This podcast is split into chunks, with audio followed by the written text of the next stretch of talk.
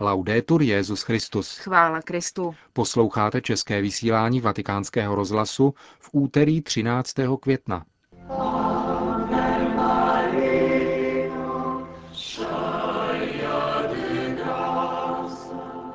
V Paříži zemřel kardinál Bernardin Ganten. Připomeneme si 91. výročí mariánských zjevení ve Fatimě. A přineseme vám rozhovor s čínským kardinálem Zenzek Yunem. To jsou hlavní témata našeho dnešního pořadu, ke kterému vám přejí příjemný poslech Markéta Šindlářová a Milan Glázer.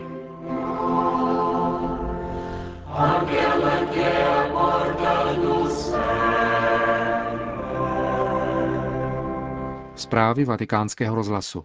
Paříž. V Paříži dnes odpoledne ve věku 86 let zemřel kardinál Bernardin Ganten, emeritní prefekt Kongregace pro biskupy. Bernardin Ganten pocházel ze západoafrického Beninu. V roce 1951 byl vysvěcen na kněze. Po několika letech odešel studovat do Říma. Ve svých 35 letech byl jmenován biskupem v Kotonu. V roce 1971 byl povolán do Říma jako sekretář Kongregace pro evangelizaci národů. V roce 1977 byl jmenován kardinálem spolu s Josefem Ratzingerem. Ganten byl prvním černošským kardinálem, který ve Vatikánu zastával vysokou funkci.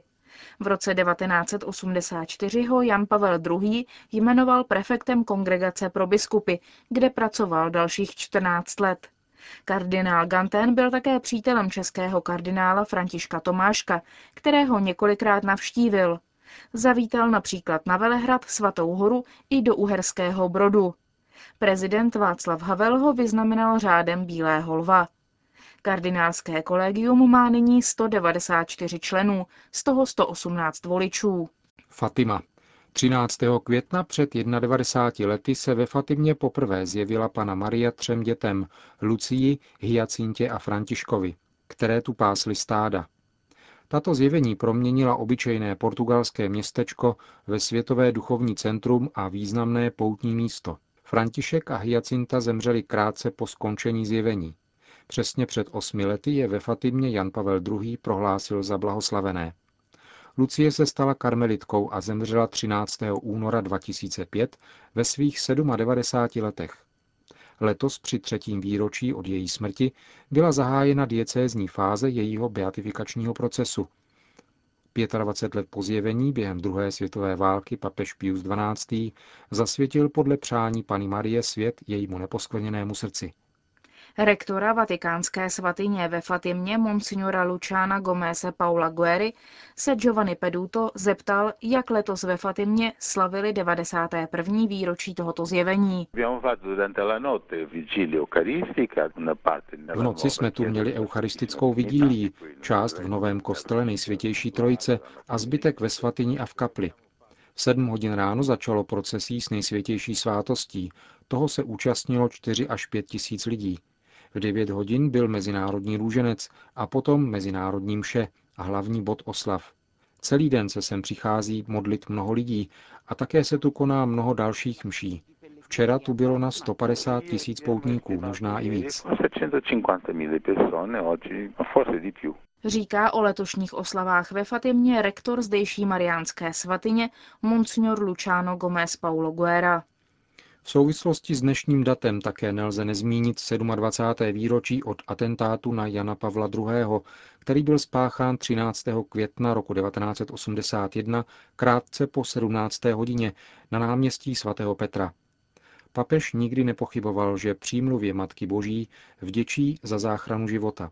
Během rekonvalescence si nechal přinést text třetího tajemství svatými a rozpoznal v něm událost atentátu. Jedna z kulek, které měly svatého otce zabít, je v současné době v korunce zdobící sochu Pany Marie Fatimské. Vatikán. Rodina uprostřed migrace, to je téma plenárního zasedání Papežské rady pro pastoraci migrantů a cestujících, které začalo dnes dopoledne. Předseda zmíněné rady kardinál Renato Martino poukázal ve své úvodní promluvě na to, že péče o celistvost rodiny v situaci stálé migrace obyvatel patří mezi nejdůležitější úkol pastorace. Při této příležitosti hovořil také o démonizaci imigrantů, ke které podle jeho mínění dochází v italských médiích. Nelze ze dne na den vyhlásit, že imigranti jsou již nepotřební, poznamenal kardinál Martino, protože by to odporovalo chartě lidských práv, kde se tvrdí, že lidská osoba má právo svobodného pohybu. Jedním z přednášejících na dnešním zasedání byl monsignor Gřegoř Kašak, sekretář Papežské rady pro rodinu, který představil aktuální situaci rodin tváří v tvář sílícímu fenoménu migrace. Ruchy migracyjne jsou novým vyzváním dla Kościoła. Migrace je pro církev nová výzva. Je proto třeba vytvořit nové formy pastorační péče, které zaručí rozděleným, a někdy rozbitým rodinám především duchovní podporu. Velký přínos církve na pomoc rodinám proudí skrze činnost charity. Tam, kde jsou oslabeny rodinné vazby, je soudržnost rodiny ohrožena a proto je třeba ještě těsněji se přiblížit Pánu Bohu.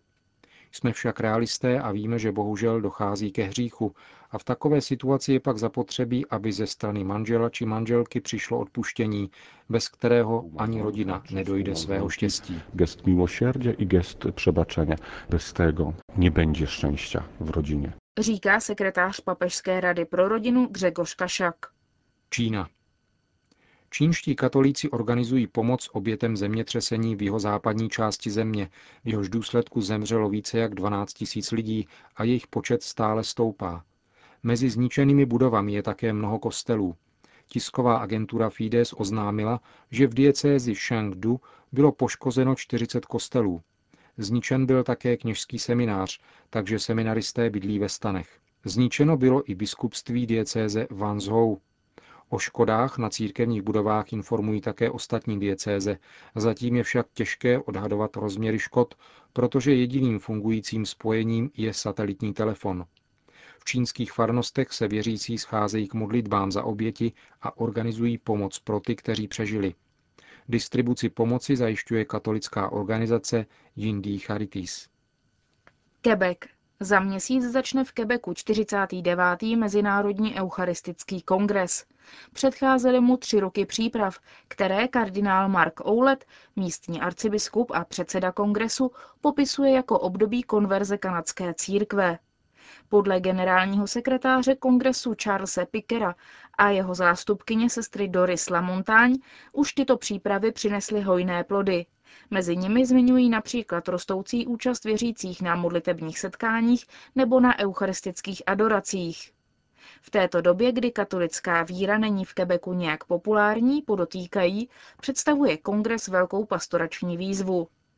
Pouť Archinové smlouvy, která je symbolem duchovní přípravy na událost všemi kanadskými diecézemi, přitáhla pozornost věřících k faktu, že Eucharistie stojí v centru života církve, vysvětluje sestra Doris. Protože kde je Eucharistie, tam je Kristus. Kongres se bude konat od 15. do 22. června.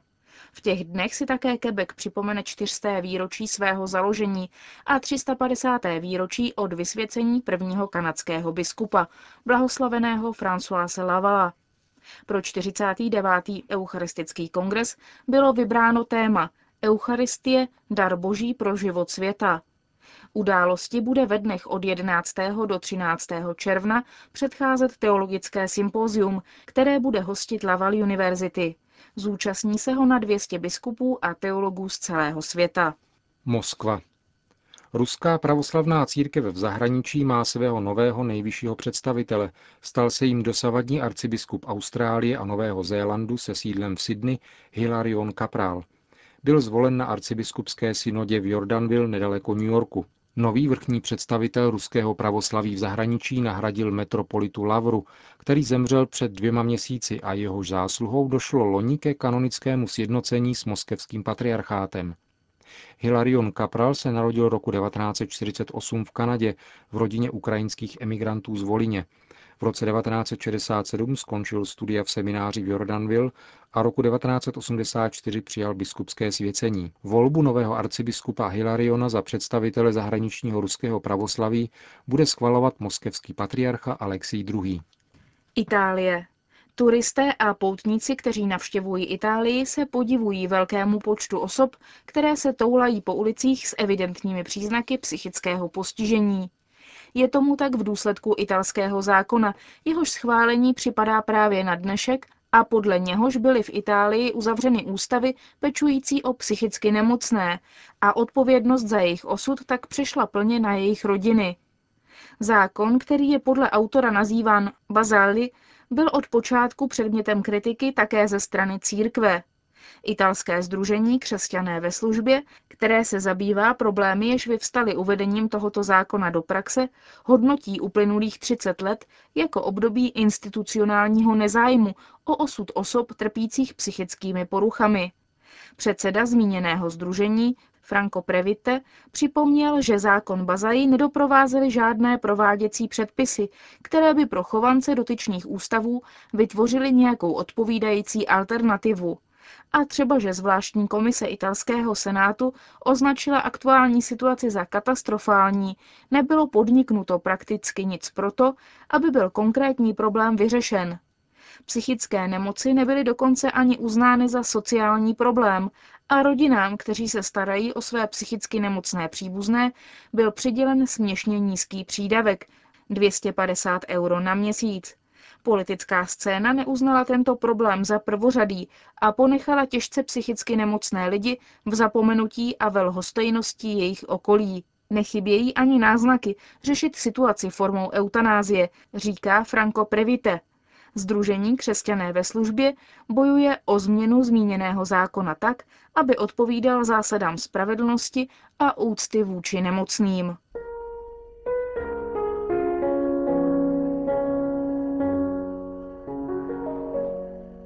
V těchto dnech je v italských médiích skloňována Čína v mnoha souvislostech, nejaktuálněji bohužel ve spojení s ničivým zemětřesením a dlouhodobě zejména s nadcházející olympiádou.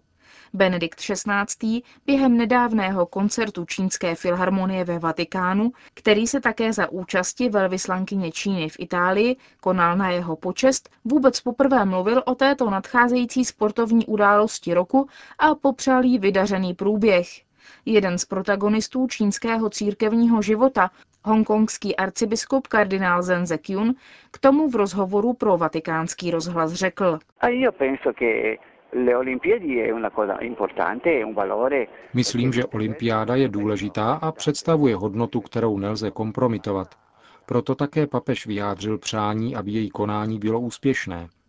Toto bratrské soutěžení, zhromáždění tolika lidí ze všech částí světa, je cenou hodnotou. Přirozeně je třeba využít této příležitosti k pobídce vlády v Pekingu, aby usilovala o pokrok také v oblasti lidských práv, počínaje poskytnutím větší svobody aktérům komunikace, když žádala o pořádání olympiády. Benedikt XVI. ve své promluvě po koncertu Čínské filharmonie vyjádřil svou blízkost celému čínskému lidu spolu se zvláštní myšlenkou na ty, kteří sdílejí víru v Ježíše, jak byla tato přátelská papežova slova přijata? Četl jsem komunistický deník v Hongkongu, který papežova slova věrně otiskl. To znamená, že je přijímají. Na svátek Pany Marie Pomocnice 24. května bude první den modliteb za Čínu, podle přání, které vyjádřil Benedikt XVI. ve svém dopise čínským katolíkům. Ano, my v Hongkongu se připravujeme na tento svátek a budeme dokonce tomuto svátku pořádat novénu. Matka Boží v těžkých chvílích církvi vždycky pomohla. Dozvěděl jsem se, že vatikánský státní sekretář napsal také biskupským konferencím celého světa, aby je vybídl k modlitbám. A my jsme naplněni důvěrou. Říká čínský kardinál Zen Zekyun v souvislosti s blížícím se dnem modliteb za Čínu.